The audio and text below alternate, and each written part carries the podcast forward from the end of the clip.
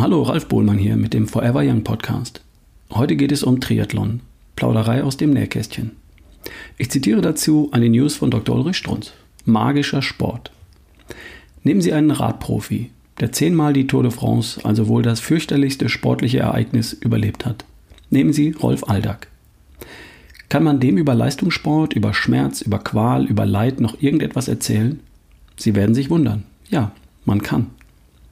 Alltag war als Radprofi oft im Club La Santa auf Lanzarote. Dort bin ich, Dr. Strunz, aufgewachsen.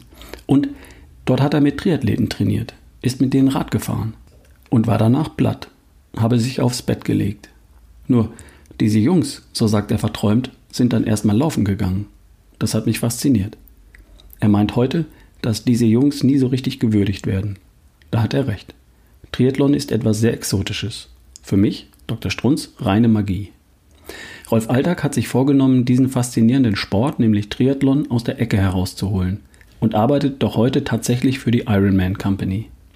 Hat es natürlich auch ausprobiert, den Ironman. Alltag ist ja nun ein solch extremer Ausnahmesportler, dass er seinen ersten Marathon in Hamburg in 2 Stunden 42 gefinisht hat. Das muss man sich mal vorstellen. 2 Stunden 42.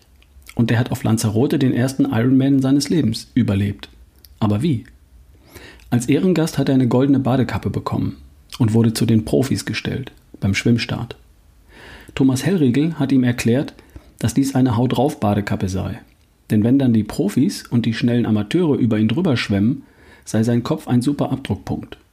Leider hätte man ihm das erst drei Minuten vor dem Start gesagt. Beim Radfahren sei er mit 360 Watt im Schnitt losgefahren. Völlig bekloppt. Und hätte sich nach 70 Kilometern gefragt, wie soll ich die nächsten 110 Kilometer überhaupt noch schaffen?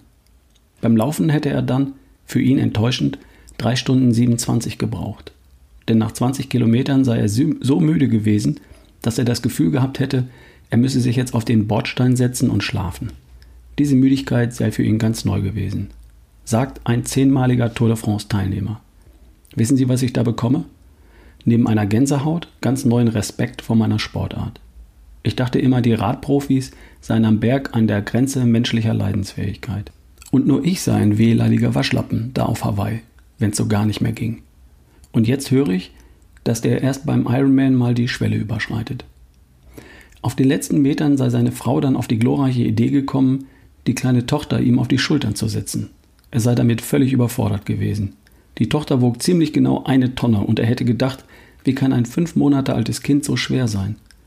Seine Endzeit übrigens sei grottenschlecht gewesen. 10 Stunden 22.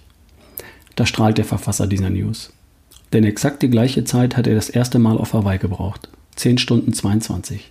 Als vergleichsweise völlig untrainierter älterer Herr. Und dass ein Radprofi aber einfach so 2 Stunden 42 für seinen ersten Marathon braucht. Was sind das für Athleten?